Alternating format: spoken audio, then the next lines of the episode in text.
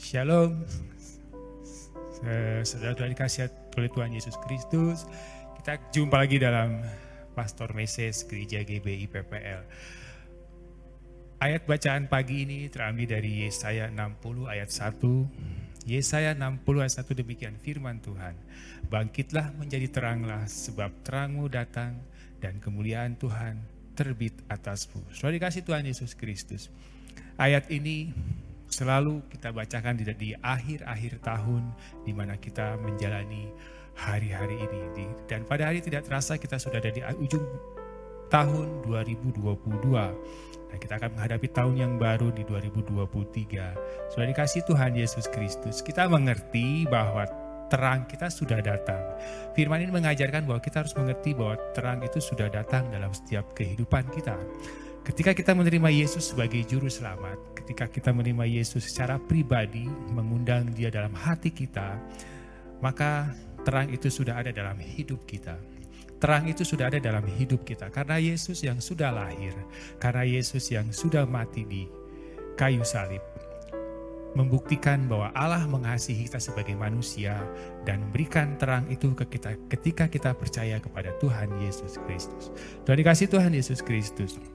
Terang itu telah datangnya dan akibat dari terang itu datang.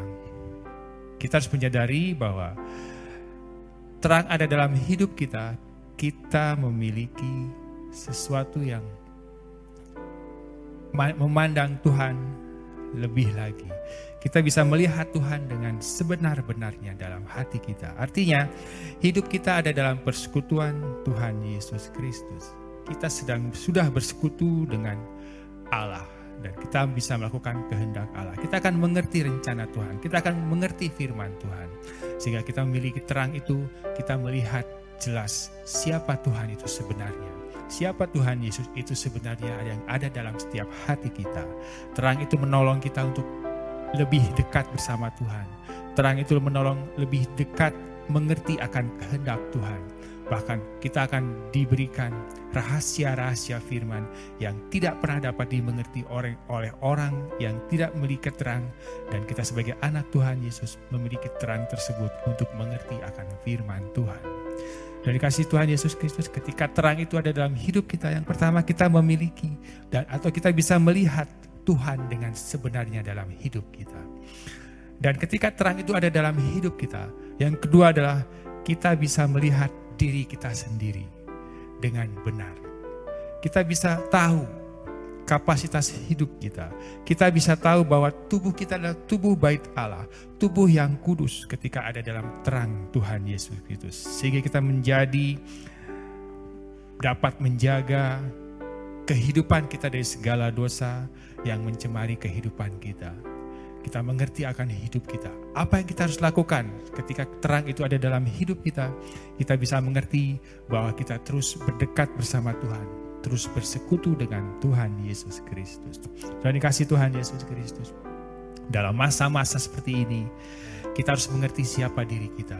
Kita harus mengerti siapa diri kita ketika kita masih berada di dalam dunia ini kita harus tetap menjaga hidup kita dalam kekudusan, kekudusan bersama Tuhan Yesus. Jauhkan dari segala dosa-dosa yang mencemari hidup kita, yang mencemari tubuh kita. Sudah dikasih Tuhan Yesus Kristus. Terang itu datang dalam setiap kehidupan kita ketika kita menerima Yesus sebagai juru selamat.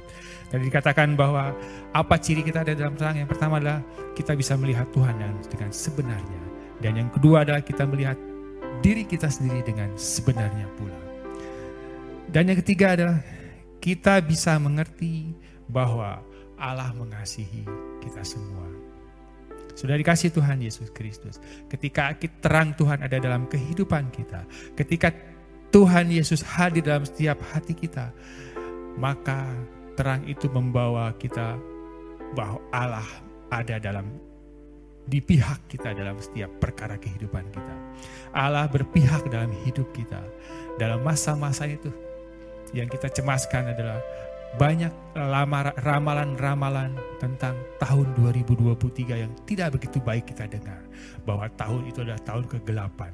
Tahun-tahun yang sangat gelap, yang tidak akan pernah tahu apa yang akan terjadi di dalam 2023, tapi yang kita tahu adalah kabar-kabar yang tidak mengenakan. Setelah dikasih Tuhan Yesus Kristus, ketika terang itu ada dalam hidup kita, maka Tuhan berpihak atas kita, dan Tuhan akan berpihak menjagai kita dari segala apa yang buruk.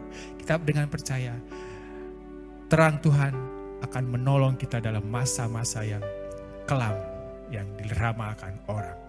Dan dikasih Tuhan Yesus Kristus, Milikilah terang itu. Milikilah terang itu yang sudah Tuhan berikan dengan cuma-cuma. Yang Tuhan sudah karuniakan kepada setiap kita. Hati kita mau tidak mau harus ada dalam terang Yesus Kristus. Karena dunia semakin gelap. Dunia tidak semakin dunia semakin tidak jelas. Bahkan dunia semakin menuju kebinasaan. Tetapi di dalam terang Tuhan Yesus ada pertolongan Tuhan, ada harapan, ada kehidupan yang Tuhan janjikan bagi setiap kita orang-orang percaya, orang-orang yang sudah menerima Yesus sebagai juru selamat dalam setiap hati kita. Saudara, itulah terang yang ada dalam hidup kita. Kemudian bagaimana dengan kemuliaan Tuhan yang terbit atas kita? Kemuliaan Tuhan yang terbit atas kamu, atasmu. Di dalam Roma 2 Roma 3 ayat 23 sampai 24. Roma 3, 23 sampai 24 demikian firman Tuhan karena semua orang telah berbuat dosa dan telah kehilangan kemuliaan Allah dan oleh kasih karunia telah dibenarkan dengan cuma-cuma karena penebusan dalam Yesus Kristus. Ketika kita percaya Tuhan kepada Tuhan Yesus, ketika kita percaya sepenuhnya hati kita berserahkan kepada Tuhan Yesus Kristus, maka kemuliaan Tuhan akan hadir dalam setiap kehidupan kita. Maka hati kita dipenuhi oleh kemuliaan Tuhan. Kita mendapatkan pendamaian dengan Tuhan Yesus Kristus. Dengan Allah Bapa di surga. Kita menjadi sukacita dalam hidup kita. Ada kedamaian. Ada sukacita yang sangat lebih dalam hati kita dan melalui Yesus Kristus kita telah dibebaskan dari segala penghukuman. Kemuliaan Tuhan ada dalam setiap hidup kita. Tuhan membebaskan kita dari segala penghukuman, penghukuman. Dan kita beroleh damai sejahtera daripada Tuhan Yesus Kristus. Dan kasih Tuhan Yesus, bangkitlah dan menjadi terang. Kita harus membuat resolusi di tahun 2023. Kita harus menjadi bangkit.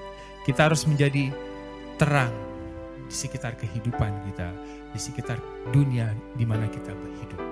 Dan dikasih Tuhan Yesus Kristus.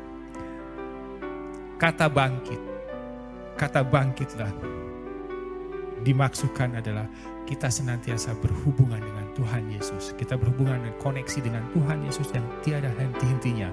Melalui doa-doa kita, melalui pujian penyembahan kita, melalui perenungan-perenungan firman Tuhan bersama Tuhan Yesus dan membangun mesbah Tuhan di tengah-tengah kehidupan kita, di tengah-tengah keluarga kita, di tengah gereja kita di mana kita tertanam.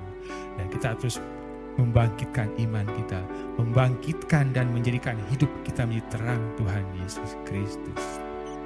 Dan kasih Tuhan Yesus Kristus, bangkitlah dan menjadi teranglah.